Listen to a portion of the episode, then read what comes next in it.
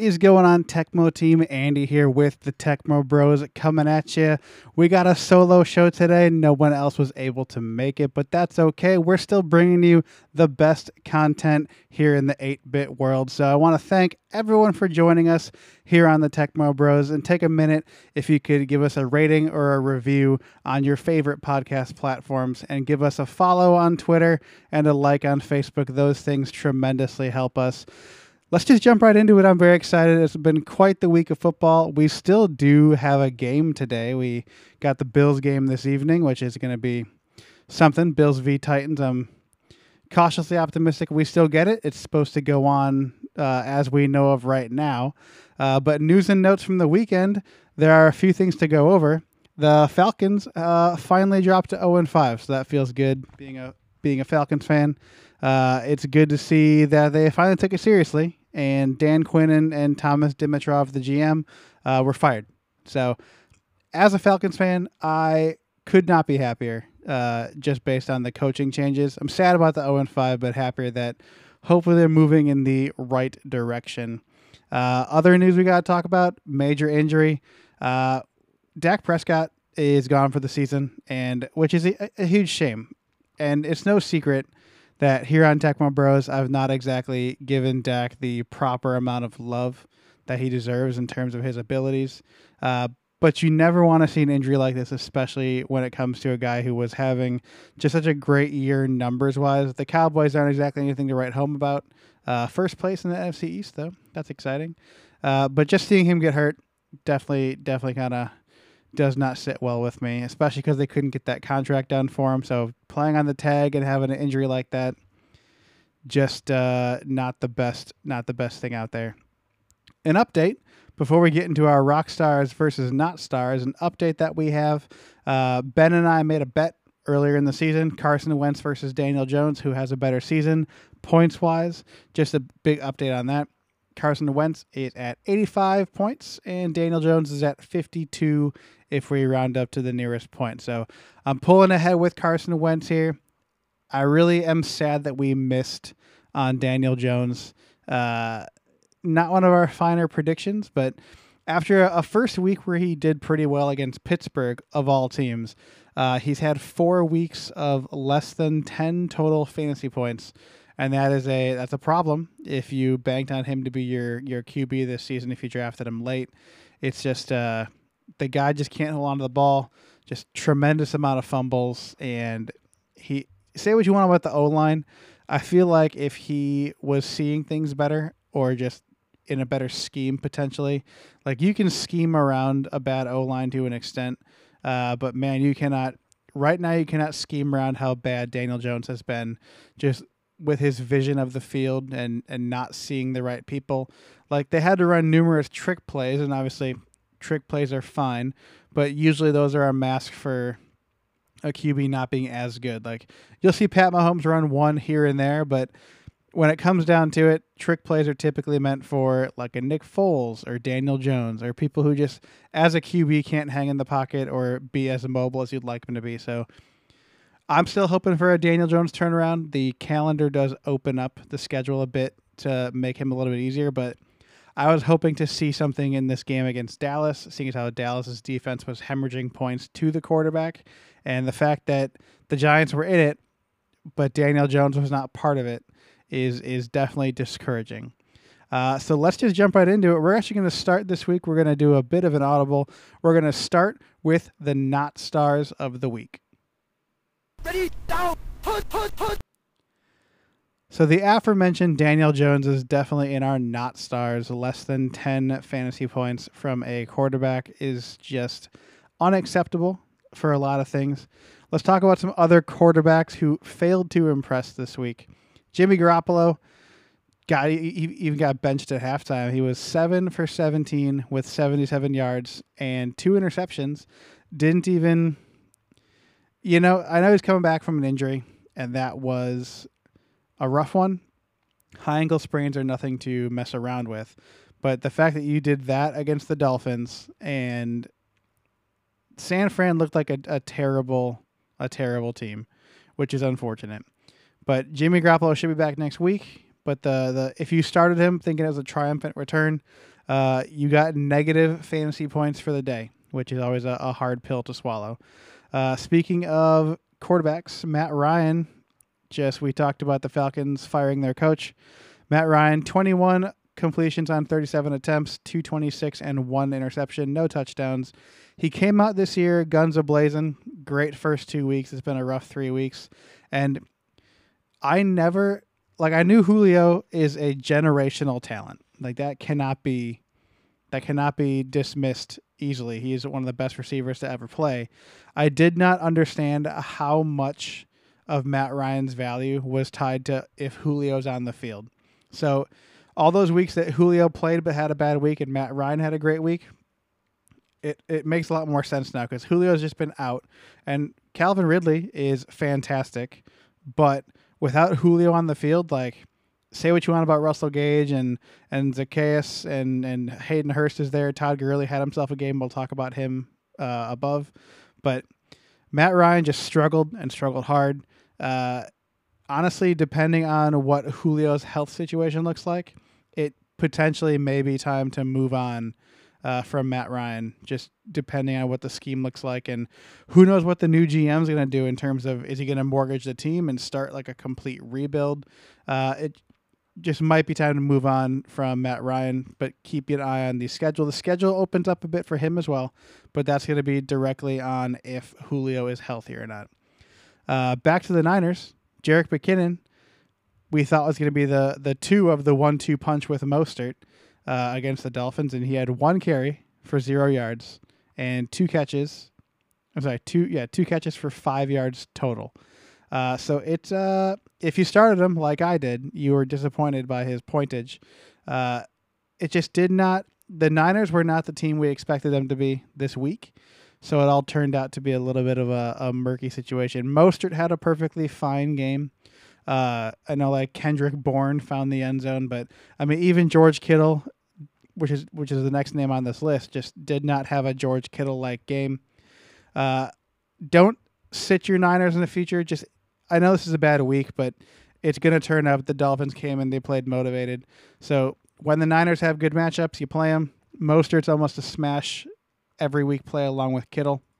But otherwise, you're you're definitely looking at when to put in McKinnon. He's no longer an every week thing like he was in the beginning of the season, even though he was producing. This is a a rough one to watch him to watch him have.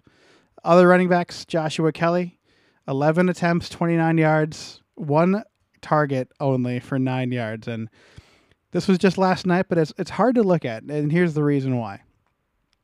Joshua Kelley was taking work away from Ekeler to the point where he was actually startable by himself with Ekeler still playing. So when Ekeler goes down, you definitely thought that Joshua Kelley would shoulder the load and, and be the guy to take that burden of lead back. But he's looking ineffective and just not involved. And you got to wonder if if Justin Jackson is just looking more explosive and, and he's going to be the new guy, or if it's just going to kind of be a week by week basis. But until that's a bit more clear, uh, it's really hard to to put him in your lineup with confidence. And I know this is the Saints. The Saints have a pretty okay run defense, uh, but you would expect him to be more involved in the passing game. But Herbert seems to really like Mike Williams, Keenan Allen, Hunter Henry, as he should. And it just seems like with his ability, they may be more of a pass first offense, and Kelley might be a bit more of a volatile option moving forward. Tight ends that disappointed. It's uh it's a rough one. Like guys that you drafted to be every week starters, putting up really, really tough weeks. Zach Ertz is the one I want to talk about first. One catch on six targets for six yards. So the scary part is that he did have six targets, and watching all those targets, maybe two of those were, were definitely harder to catch, but he's just not getting separation. And for a guy that used to be part of the you know the holy trinity as we called it with Kittle and Kelce, uh, he has most certainly not performed that way this year. And him, along with Tyler Higbee from the Rams, Higbee caught both of his two targets for 12 yards. So guys that just had monster last year's. I mean, Higbee came in with a ton of fanfare, along with Ertz, and it just did. It has not been what you expected. I mean, Gerald Everett from the Rams essentially took all the tight end reps in terms of the receiving aspect of things away from Higbee. That one game you got in week two from Higbee is probably going to be the last big game you get from him. Uh, at least it's what it looks like because they're they're definitely favoring receivers more, and they really want to get that run game going with Henderson and Akers had a big run. So Higbee might now be the fourth or fifth option. I mean, sixth if you want to say Everett might be higher on the depth chart. You never know, but because there's so much going on after Robert Woods and Cooper Kupp, you have to look at Higbee as just he's definitely a, a matchup dependent play and a touchdown dependent person.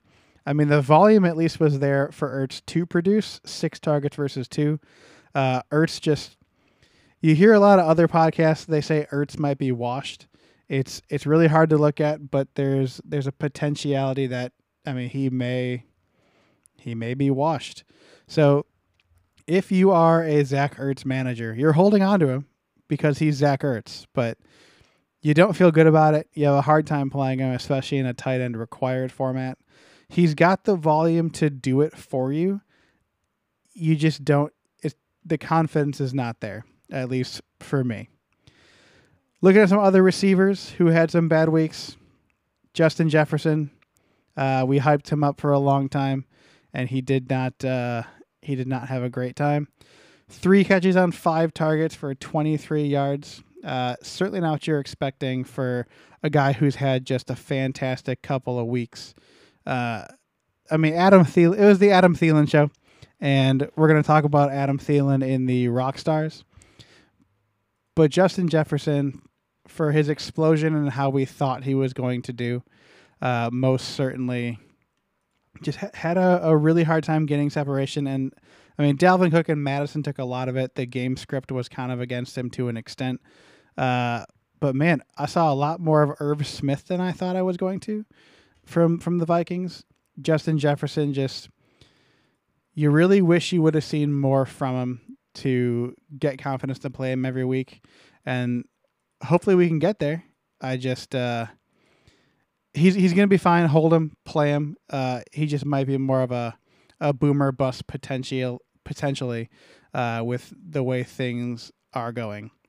Uh, honorable mentions: We talked about Daniel Jones, Dalton Schultz from the Cowboys, Mo Alie-Cox got goosed, uh, Lev Bell and Hayden Hurst, and it was a really w- rough week if you're in a tight end required league, just because you're certainly not expecting your tight end to do a ton, but if you're drafting Zach Ertz, Dalton Schultz, I mean, you didn't draft Dalton Schultz, you drafted Blake Jarwin with my recommendation.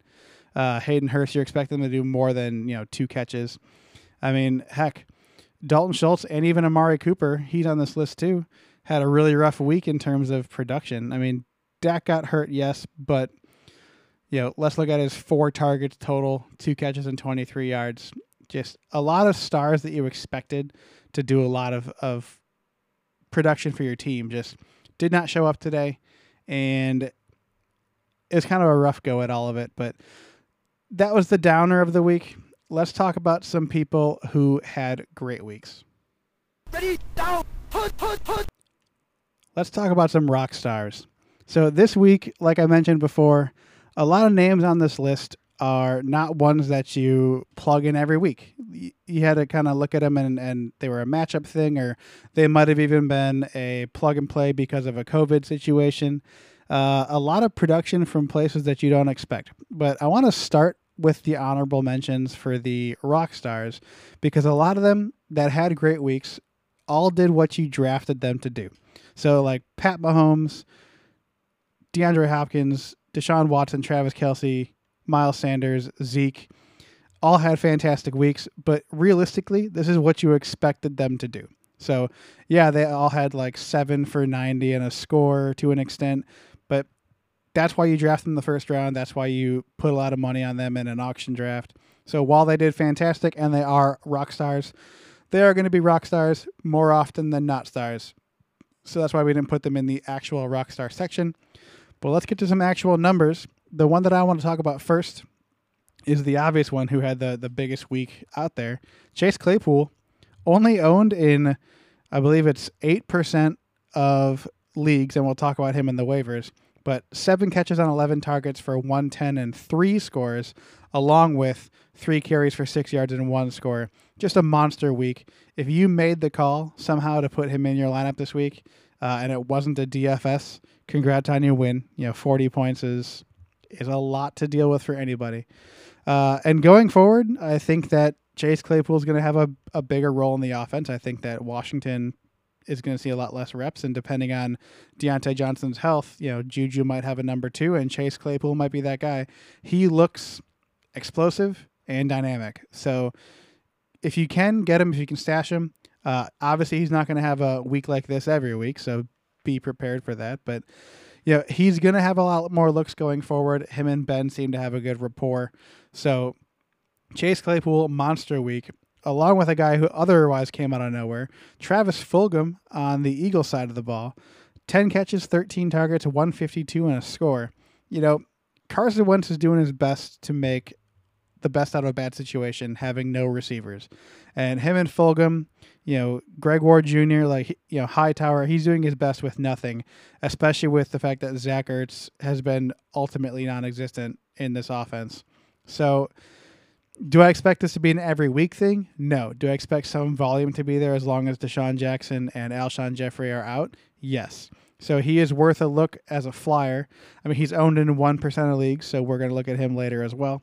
But we're going to keep on working down the list. It's a bit more of a condensed show today, uh, seeing as how it's just me, but that's. There's no Thursday night preview to talk about, so this is just kind of a recap of what's going on.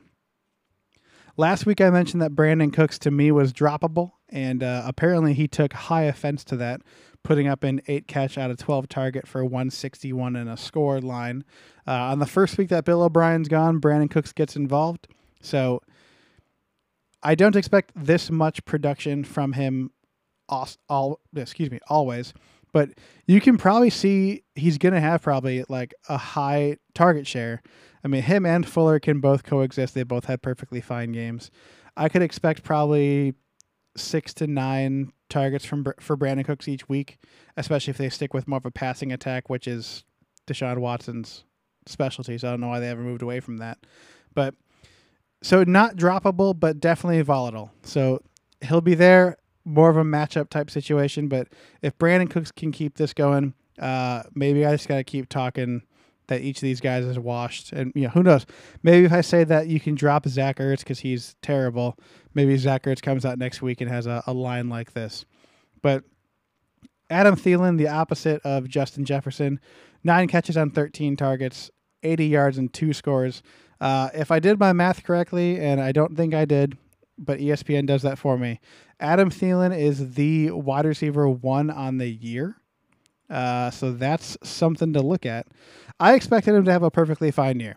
But if you look at our rankings, I had him just outside the top 10 because I knew he was going to be involved. I thought Jefferson would take some stuff away, which to an extent he has a little bit.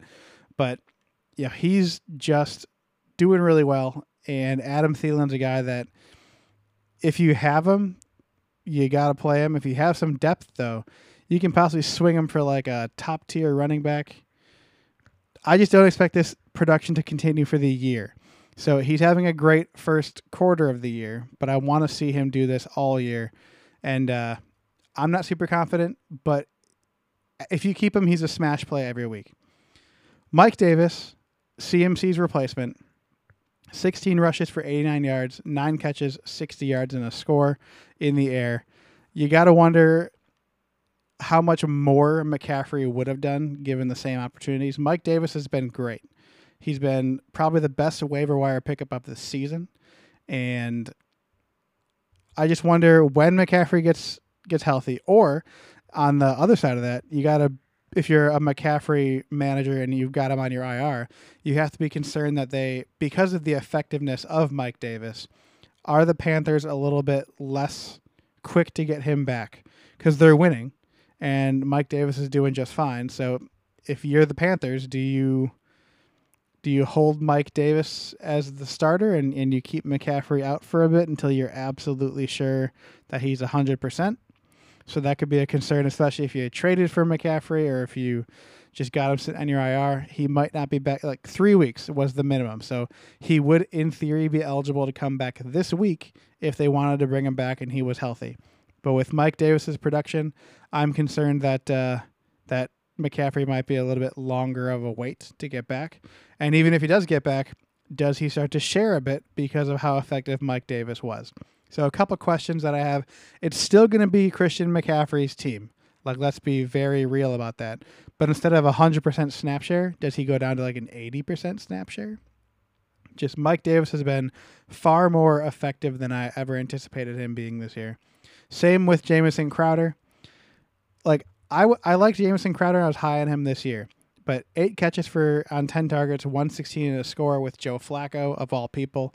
I mean, Jamison Crowder is your he's your every week floor. He's going to score you fifteen points, and that's what you want in a guy who's just your your standard wide receiver two, uh, or a flex option depends on how you drafted. But Jamison Crowder is, in my opinion, just in every week start at this point.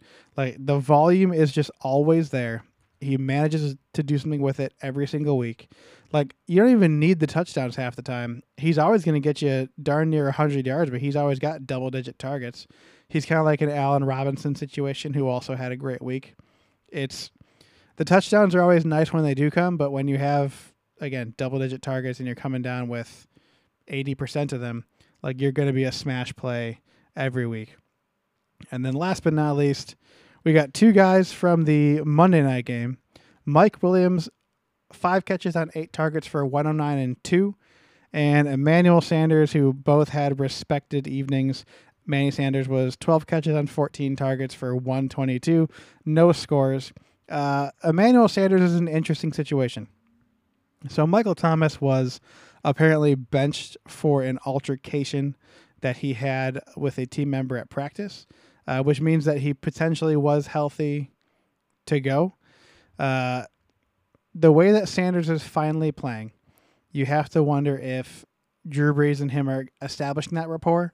And this is what I was worried about at the beginning of the season with with Michael Thomas is if Sanders becomes relatively a focal point, you know, he could pull targets away from Michael Thomas, especially with him and Jared Cook and Michael Thomas and all the weapons that they have, Alvin Kamara. Like, will Thomas consistently grab 13 to 15 targets a game? It's just with all those things on that team and Sanders becoming a better option, it could be worrying for Michael Thomas owners that uh, Sanders has become what he is. And Sanders is fantastic. He's the wide receiver 24 on the year as as of right now. So we'll see how that progresses with him and Michael Thomas. But on to the Bo Jackson cheat code of the week. This is the player that is in your lineup almost always, has a great week, but it's just unfair at what you know, basically when you got him drafted. And mine this week is DK Metcalf. Six catches on 11 targets, 93 and two scores. Ben was very high on DK Metcalf this year, and I agreed with him that he's going to be the wide receiver one on that team. Tyler Lockett is still a tremendous talent, but DK Metcalf is in a league of his own right now, and it shows with his production.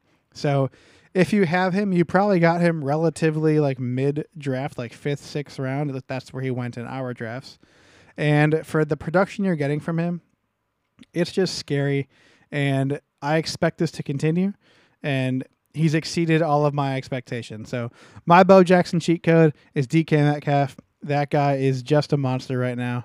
And if you have him, keep him. If you don't have him, I mean, you could try to sell your farm to get it, but I couldn't imagine anyone getting rid of DK Metcalf at this point. But let's move on to our waivers.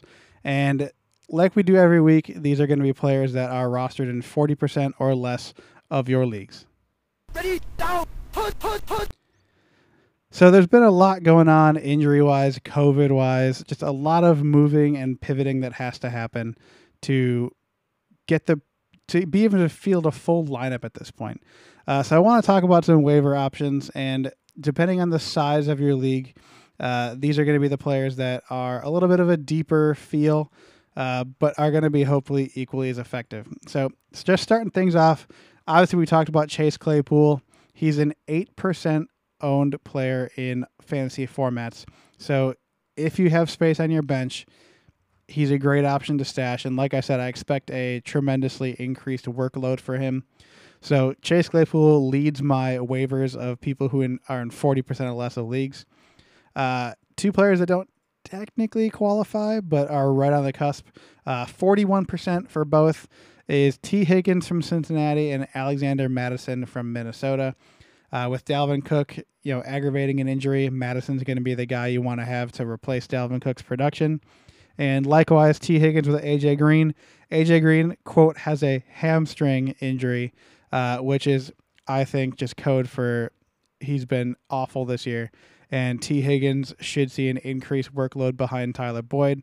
I mean, he had a respectable game against the Ravens of all teams. The Ravens have a very good defense, especially against opposing wide receivers. So the fact that Tee Higgins was able to get four receptions on, I think it was seven targets off the top of my head, uh, is just a sign of the workload of things to come, especially if AJ Green doesn't play. Mattison did very well in Dalvin Cook's absence in the game on Sunday night. And those are two that are, again, a little over the 40, but definitely names that you want to attack on the waiver wire.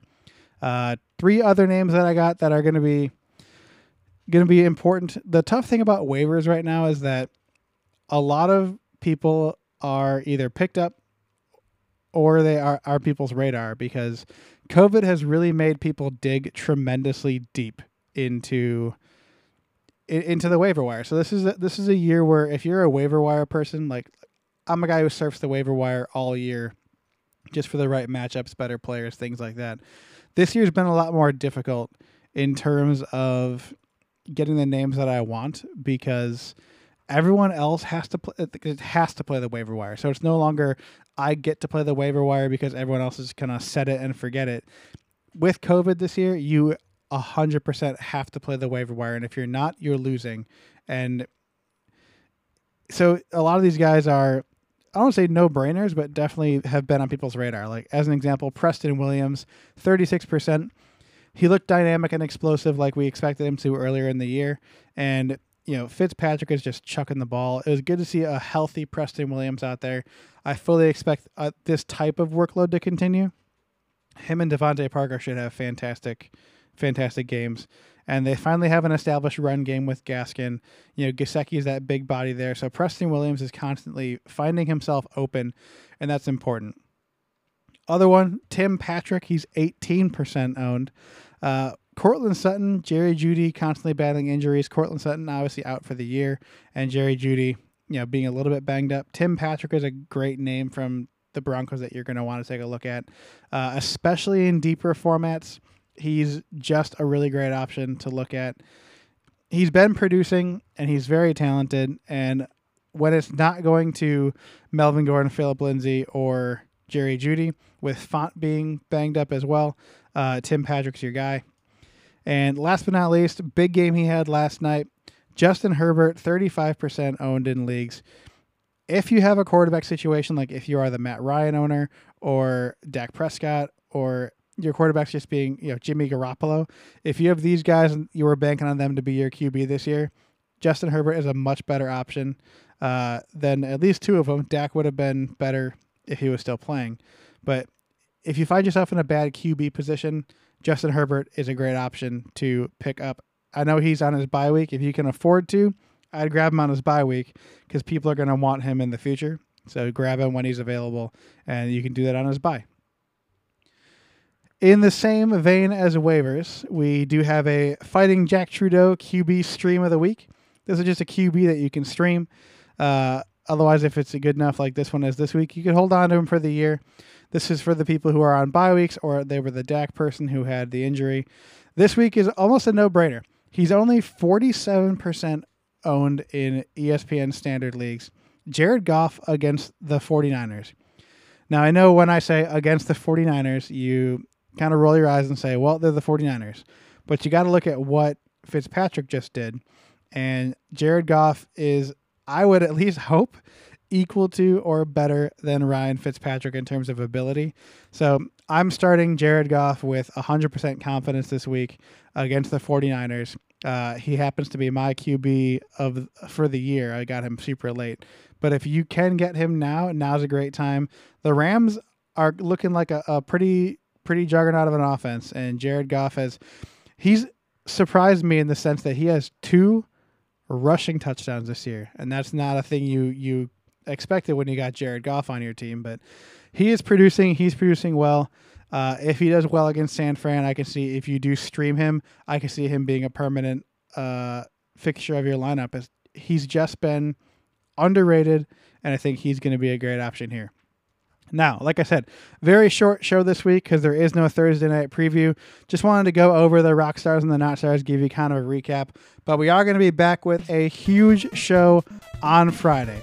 So that's going to do it for the Tecmo Bros today. Do not forget to follow us on Twitter, like us on Facebook, and subscribe to us on your favorite podcast platforms. And when you do, leave us a five star review. That's the best way you can help us. But like I said before, I am the Tecmo Bro Andy, and we will catch you all on Friday.